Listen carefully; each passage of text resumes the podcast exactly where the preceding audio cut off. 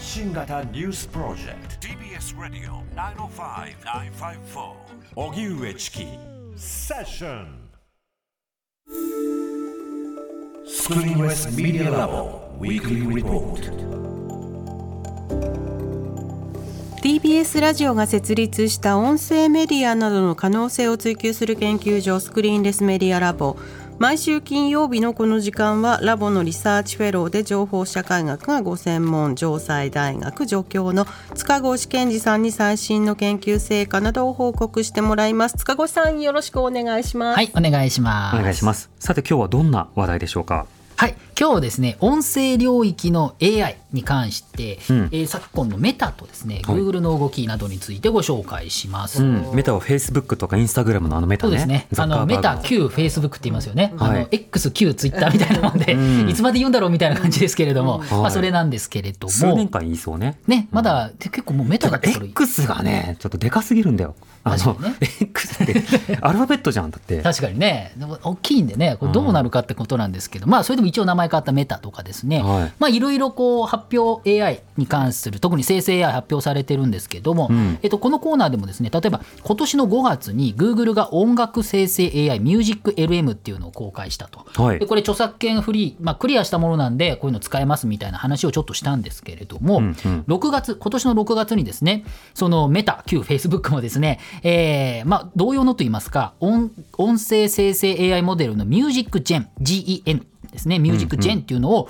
オープンソースで公開しました。はい。オープンソース、要するに誰でも使えますよということなので、えーこのメタはですね、まあ、ライセンス契約のある2万時間分の音楽を使って、まあ、AI を訓練させたということなので、まあ、一応あの、まあ、その辺はクリアされてるの著作権周りはクリアされてるのかなと思います。うん。こちらはですね文章で指示、まあ、プロンプトですね。昨今の生成 AI のやり方ですけれども、はい。言うとお音楽が自動で生成されるほか実際の音楽を読み込ませてからアレンジ指示するっていうことも可能なんですね。うん。でやっぱり最新なモデルもあなモデルだっていうこともあってですねまあはい。いろいろあの公開デモでだったあったんですけれども結構レベル高いかなというふうに思います。うんその中でもあのアレンジがなかなか面白いなというふうに思いまして、はいこの中一つ紹介されているのがバッハの有名なですねトッカータとフーガ二単調っていうものがあるんですね。ああれねって連想できるそうなんですね。かなまだこれ少ないと思う先にちょっとこれを聞いていただきましょうかね。ちょっとこれ皆さんわかると思うので、ちょっと10秒ほどありますので、まずその音楽を聞いてください。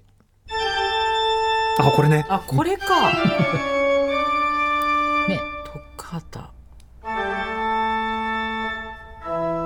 これね。うん。はいはい。いたんチャララー。そう、うん。まあ鼻から牛乳的なやつ。ですま多くの人は思ってるのはね、うん。これなんですけれどもこれをですね、まあ、読み込ませて指示をすると、はいはい。えっと、ヘビーなドラムとシンセパッドをバックにした80年代のドライブポップチューン。これにアレンジしてください。こういうふうに書くわけです。まあ英語で書いてあるんですけれども、はいはい。これにしてみると先ほどの原曲どんなふうに変わってみたんでしょうかどうぞお聞きください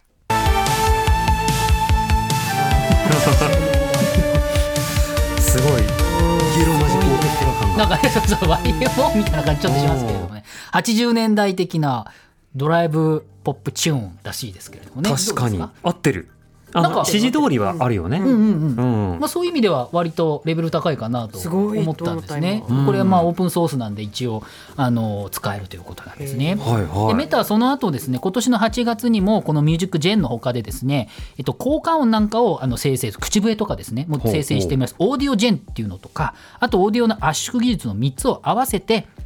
オーディオ生成 AI ツール AudioCraft としてまとめてですねこれも、うんうん。まあ、オープンソースで発表しているということでまあい。ろいろ使いやすくなってきたということなんですね。へえ番組ジングルとかもこれで作っちゃうみたいなポッドキャストと多か分ねできると。ラジオとかも出てくるねうんできると思いますね。なかなかいいんじゃないですかねこれ。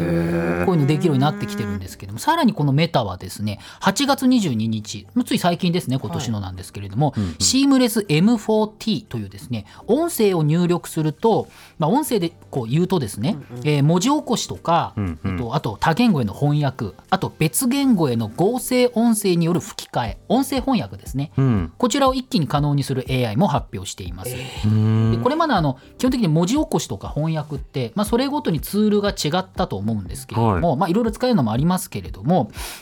このシームレス M4T っていうやつ M に4に T っていう AI なんですけれども、複数の作業をこの AI だけでできると。で音声入力、まあ、こんにちはとかですね、ラーメン食べますとかそういうやつですけれども、えー日本語を含めて約100の言語に対応していて、まあ、これの文字起こしとかやってくれるんですけれども、はいはい中でもやっぱり、まあ、注目なのは、合成音声による別言語への翻訳ですね。ほうほうつまり日本語でな何やかんやらっていうと、それが英語とかに。えっと、別の、まあ、合成音声ですけれどもあの英語で言ってくれるっていうへやつなんですけどこれはですね日本語や日本語も対応してます。日本語英語中国語などですねほう。35カ国語サポートしてるということなんですね。合成音声で自動翻訳して訳してくれるとあの音声で伝えてくれるんそうですねこれを全部一気にあのやってくれると。私は日本人ですっていうと、I'm Japanese っていうあし、OC リベレっていうし、うんうんうん。まあフランス語とかなんとかなんとか3だと。つとかなんか選べましたどんどんどんどんパパパって3つぐらい出てくると、すごい。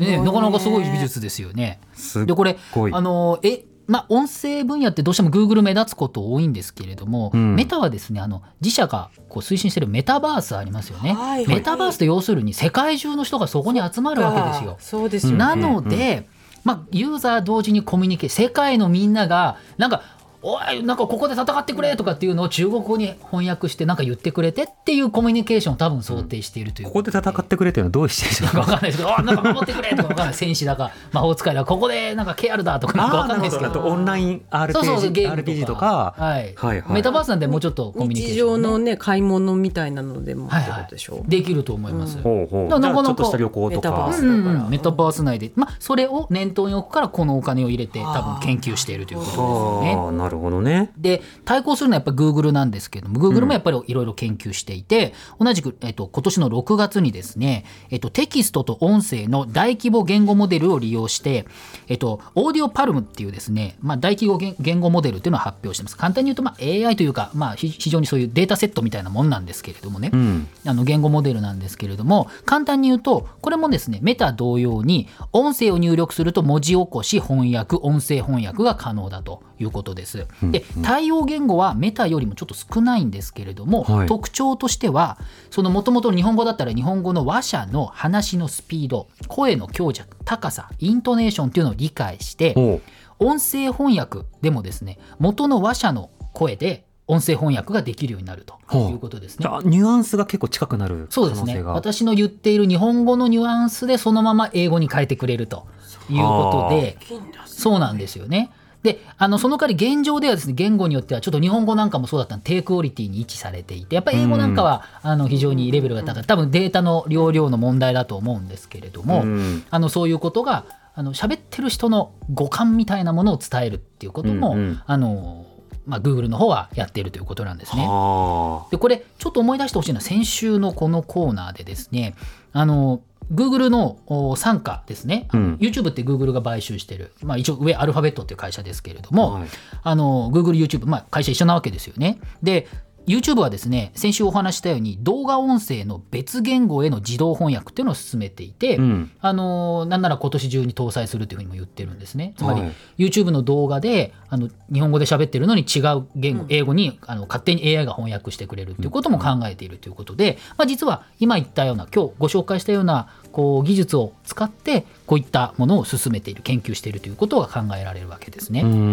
でやっぱりそのメタがメタバースでコミュニケーションで音声翻訳をするのと同じ。まあ一方で YouTube はその動画上で音声翻訳をするので、はいやっぱ世界中の人にあの世界中の言語を、まあ、自分の国の言語で聞いてもらう見てもらうということを考えていると。いういうことで両方ともまあちょっとだけこう用途は違うんですけれども、はいお互い音声翻訳バンバンにこう研究しているという、まあ、ちょっと先週からのつながりというのもあるんですね。なるほどでも文脈を超えてって新しいその視聴者とかリスナーに届くっていうこともあり得るけれども、文脈を超えるから今までだったらえローカルななーなーで済まされてた、ん。その例えばジョークとされてたものが実はハラスメントだったり当事者に届いたりということが起こり得るわけですよね。全然ねあの関係ない国に、うん。もうこえこんなこと言ってんのこの国の、うん。みたいなこともあるかもしれないし、まあ、それはそれで誹謗中傷とかまた生まれるかもしれないしいろんな問題あるんですけれども今これがまあ最前線の音声研究という感じ。ですが、ビッグテックすごいなというふうにも。動いているということですね。入る